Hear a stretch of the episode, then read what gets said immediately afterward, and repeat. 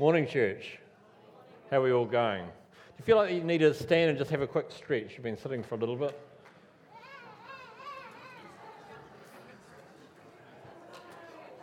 Give the person beside you a high five. Tell them that it's good that you had a shower this morning.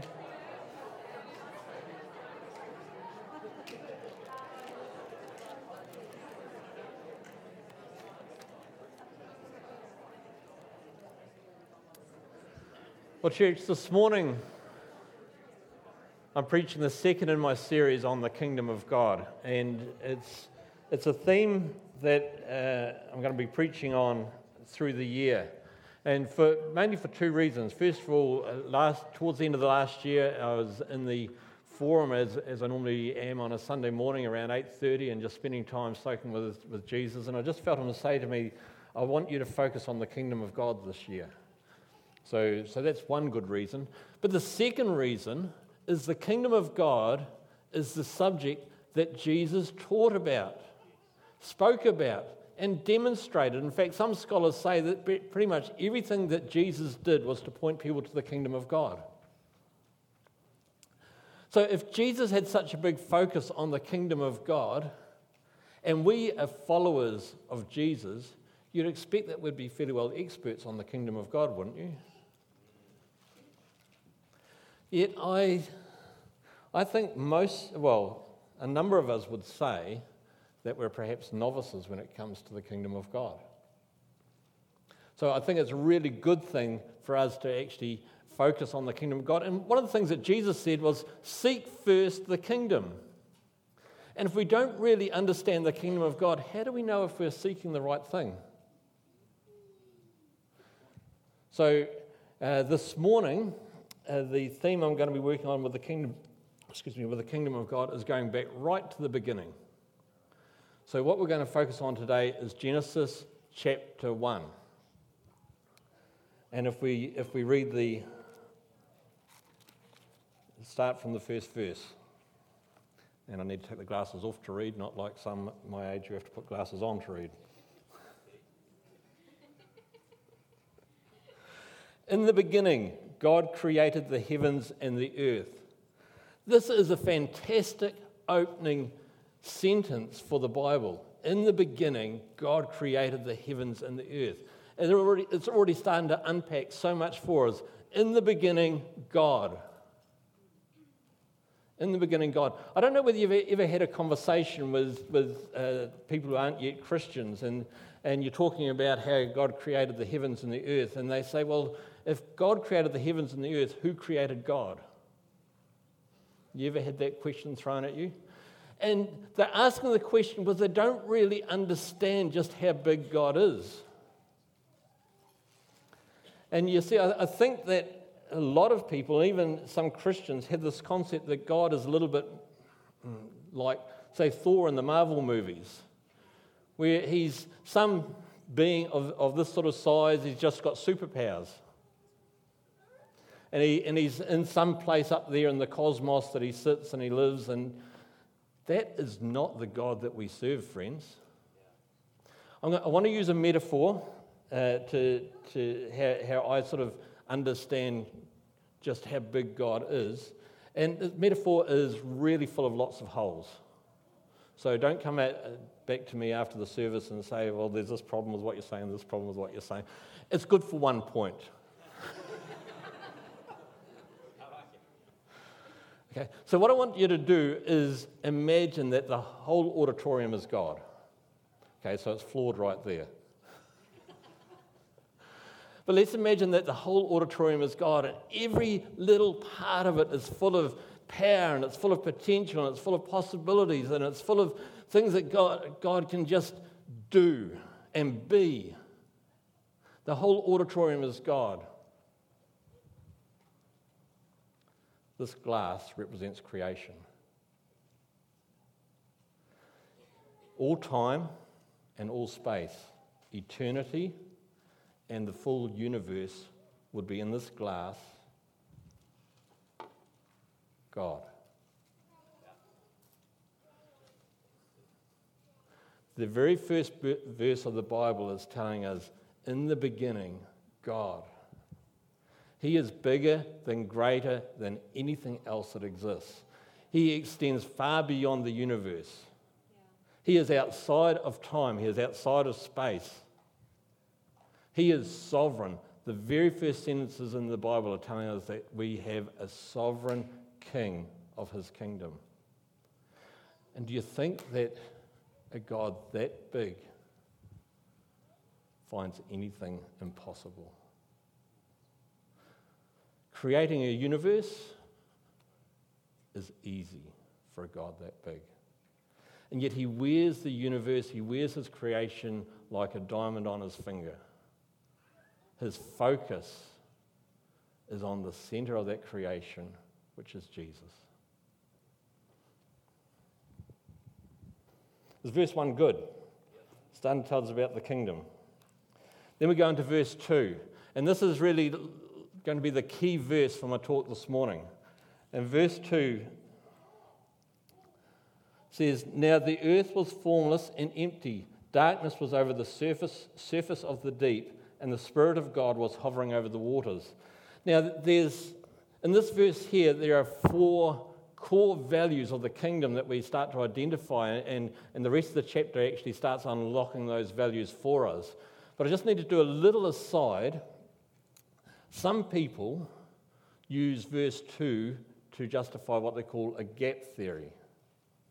That, uh, and normally they do this because they like the long earth life you know, millions and billions of years old.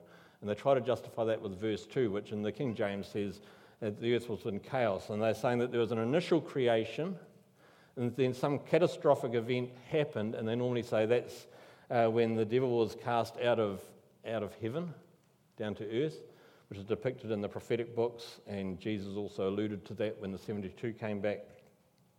And they, so they say that the, the first creation then went into chaos, and then God had to restart the creation again.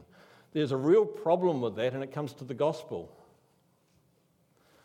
That, the theory of that being a gap drives a bulldozer right through the heart of the gospel.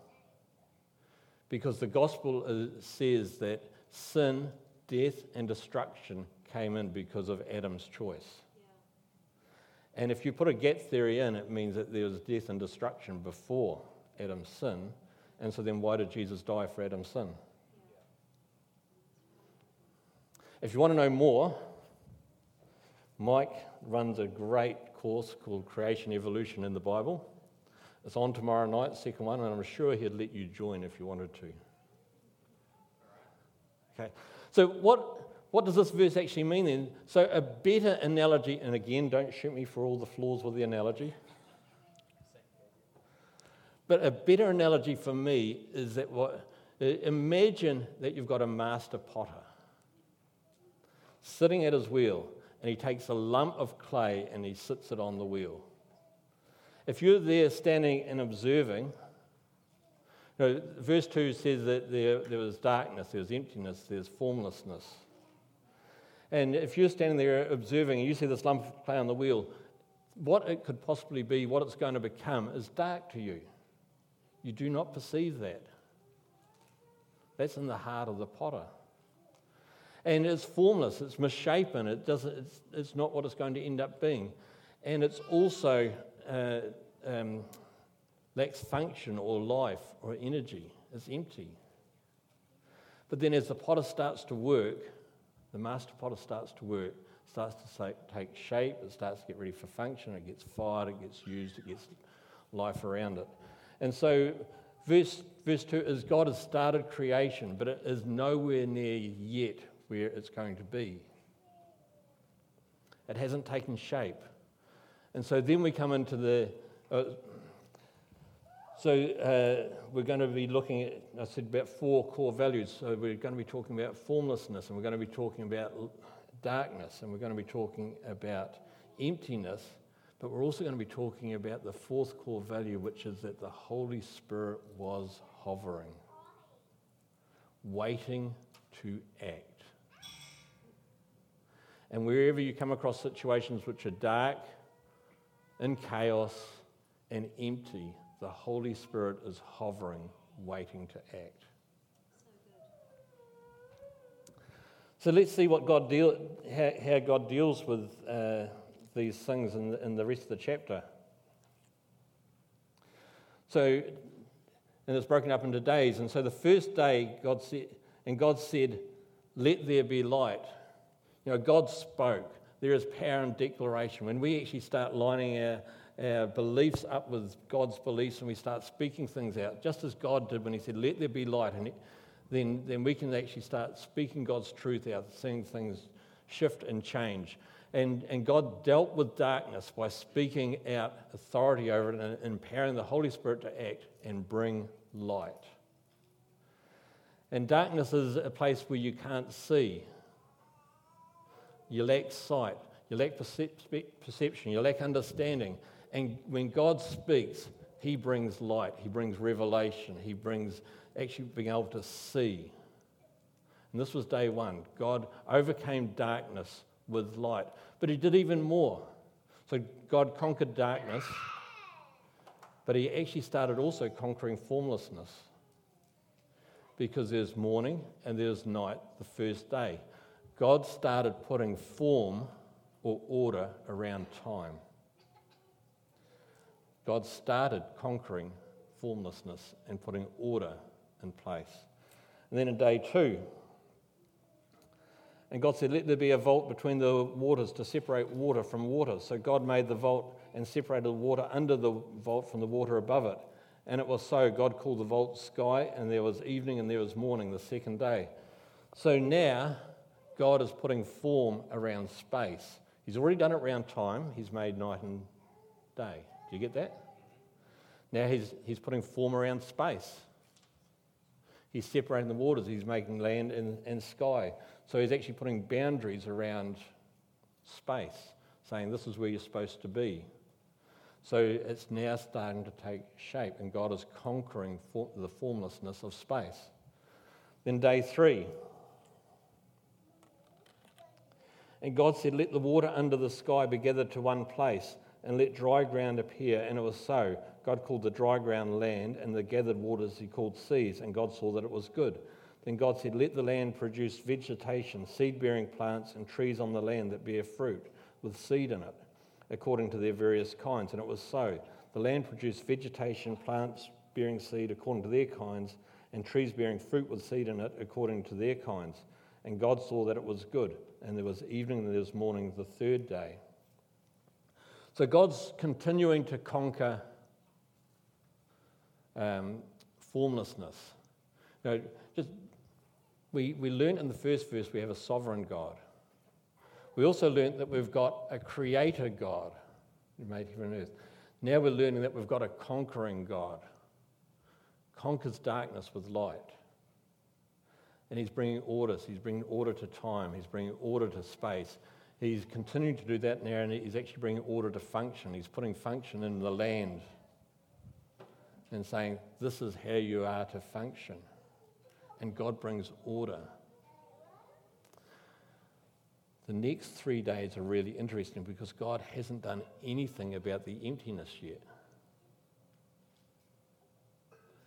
But um, the verses will come up here that you can see. In, in day four, there's a connection between day four and day one. What did God do in day one? He conquered, he conquered darkness and brought light. Day four, God fills light. He puts in the sun, moon, and stars no longer empty. Uh, I'm not sure where the light came from beforehand, but now God is filling light and He's putting a sun, moon, and stars. It's no longer empty. Day three, uh, day five, sorry, connects to day two. What did God conquer in day two? Space. He put borders in. And what does God do in day five? He fills the sky with birds and he fills the sea with fish or, or other mammal type things that swim.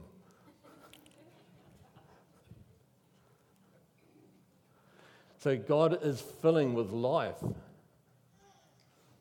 Day six connects with day uh, three, where God is continuing to conquer space and function.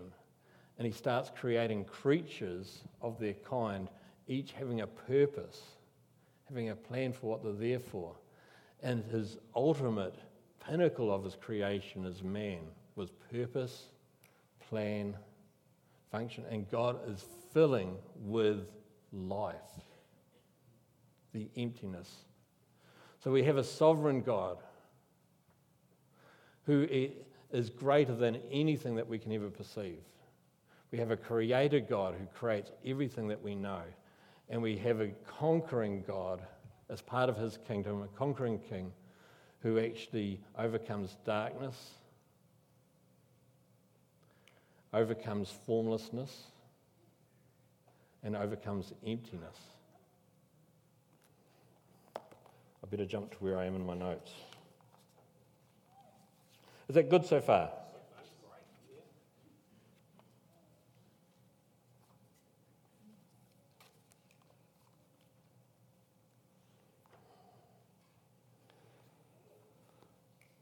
So God turns darkness to light, He brings order to chaos, and He brings life to dead places. And then He also gives man a role in His kingdom. And we see this towards the end of the, end of the chapter. He, it's like God has passed the baton of us continuing to establish His kingdom on this planet to man to increase life, to bring order. No, the Creator, the Creator King, made us creative beings. then in chapter 2, he actually placed uh, Adam and Eve in a garden called Eden, where all of us be familiar with that. And he's saying, and it's like God saying, This is an example of what my kingdom could be like. You guys can come here, you can dwell with me, you can get to know me, and, and just see what my kingdom is like. But then I want you to extend it. I want you to multiply. I want you to flourish. I want you to extend out because this garden is only this big. But the planet is so much bigger. There's so much more opportunity for you out there to go and uh, work with me and partner with me in extending what's here in the Garden of Eden and see life flourish. That is God's kingdom. Life flourishes. And that's the, the uh, role that man has been given in God's kingdom is to see, uh, to continue to see darkness being overcome, to con- continue seeing formlessness and chaos be turned into order, and continuing to see death and emptiness replaced with life as the Holy Spirit is hovering and waiting to act in us and through us.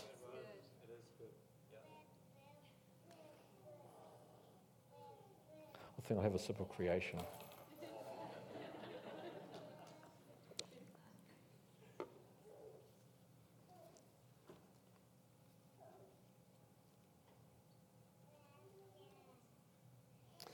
And th- these core values we see right throughout the Bible.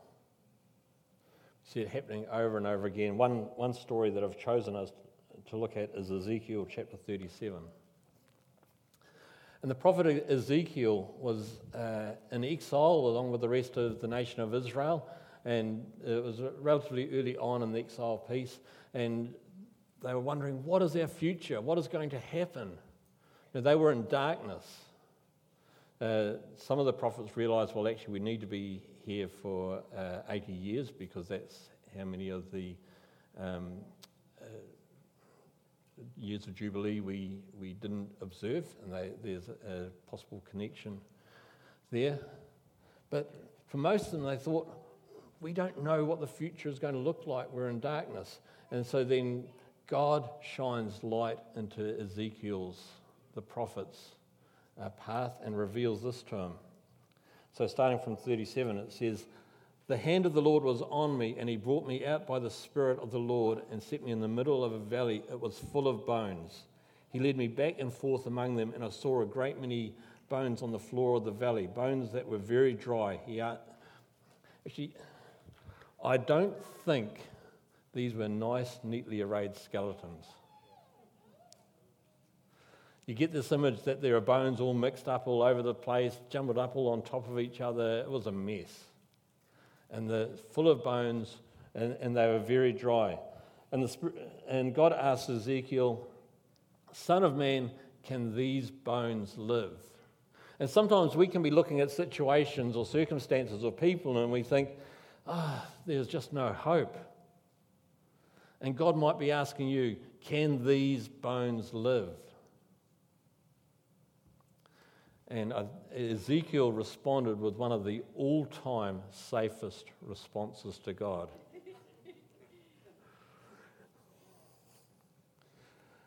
Uh, he said, Sovereign Lord, you alone know. so then God said to him, Prophesy to these bones and say to them, Dry bones, hear the word of the Lord. This is what the sovereign Lord says to these bones I will make breath into you, and you will come to life. I will attach tendons to you and make flesh come upon you and cover you with skin. I will put breath in you, and you will come to life. Then you will know that I am the Lord. So I prophesied as I was commanded, and as I was prophesying, there was a noise, a rattling sound, and the bones came together, bone to bone. I looked, and tendons and flesh appeared on them, and skin covered them, but there was no breath in them. Know, God brought light into the situation at the very start for Ezekiel. He brought revelation to him. He's bringing revelation to him, and he's continuing to bring revelation to him. Light overcoming the darkness of his thought and pattern. And now he's bringing order. The bones were all in disarray, a mess. And God is bringing order and He's bringing sinew and He's bringing muscle and He's bringing skin back onto it. And then, and then, then He said to me, Prophesy to the breath, prophesy, Son of Man, and say to it, This is what the sovereign Lord says Come, breath from the four winds, and breathe into these slain, that they may live. So I prophesied as He commanded me, and breath entered them. They came to life and stood up on their feet, a vast army. The Holy Spirit hovers over situations of darkness and formlessness and emptiness, waiting to act. And when, when the uh, command of God comes, the Holy Spirit acts, and light shines, and order comes, and life comes. The kingdom of God is a kingdom of life.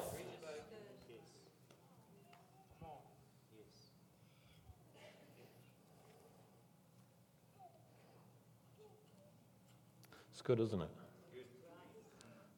There's some dry bones here this morning.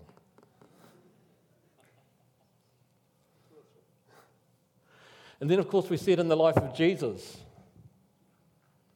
You the Bible says that Jesus is the light of the world, the one who brings revelation, the one that overcomes darkness completely. Jesus is the light of the world. And then everything that Jesus did while he was on the planet brought order. It overcame chaos. It overcame the chaos of sickness. It overcame the chaos of people's thinking and their beliefs. He taught how people should live in God's kingdom. And then, of course, he went to the cross and rose again, releasing life on mankind forever after that for everyone who believes in him. Light, order, life right through the Bible. Jesus did tell us, though, that while he's here, that there are actually two kingdoms. And he actually did a comparison between the both of them in John 10 10. says, The thief comes only to steal, kill, and destroy. I've come that you may have life and have it to the full. You know, God's kingdom brings light the devil's kingdom steals light, leaving darkness. The devil's kingdom destroys. God's kingdom brings order. The devil's kingdom brings death. God's kingdom brings life.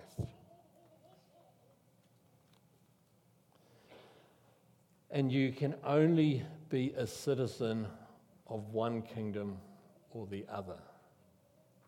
You can only be a citizen of the kingdom of God, or, you can, or you're a citizen of the kingdom of darkness. But you get to choose. You get to choose. If you're someone here this morning that hasn't decided yet to be in God's kingdom, you can choose to do that. You can choose to accept Jesus as the leader, forgiver, and savior of your life and submit to God in His kingdom. Let Him come back in charge and experience the light that He releases. Experience Him turning chaos around your life into order and experience life where you're experiencing death right through into eternity. You get to choose. And our challenge when, when we are believers is, is to continue overcoming darkness, destruction, and death in all that we do as we work out and serve out in God's kingdom. The band can start coming up, please. You know, there, is, there are things in your life as there are things in my life that need to be submitted to God's kingdom. There are aspects around inside us where darkness still exists. We need the light and revelation of Jesus to come and actually speak into us and bring release, set us free from things.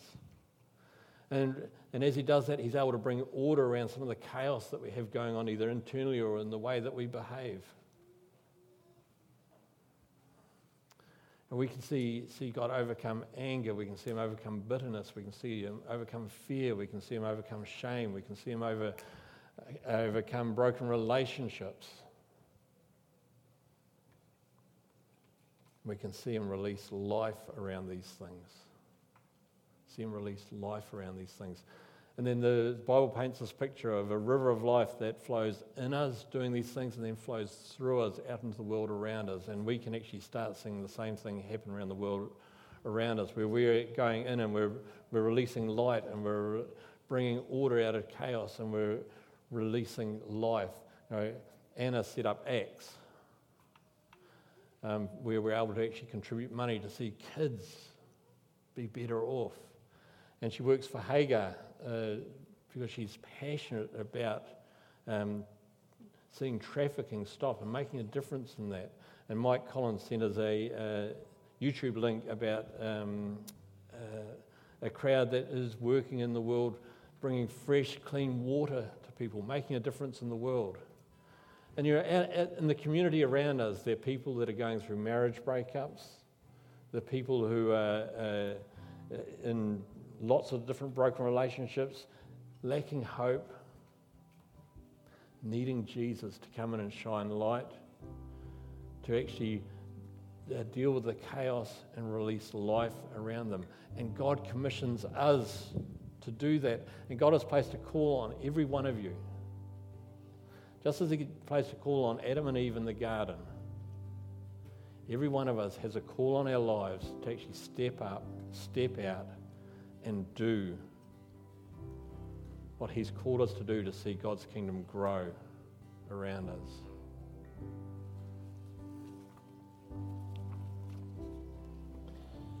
As Jesus turns mourning to dancing, He gives beauty for ashes. Jesus turns shame into glory. He is the only one who can. He turns graves into gardens. Jesus turns dry bones into armies and sees, and seas into highways. He's the only one who can. Are there some dry bones who are living here this morning? Are there people here who, who say, Yes, I am part of the army of God? Are there people here this morning who want to make a difference and see God's kingdom grow? Can we stand?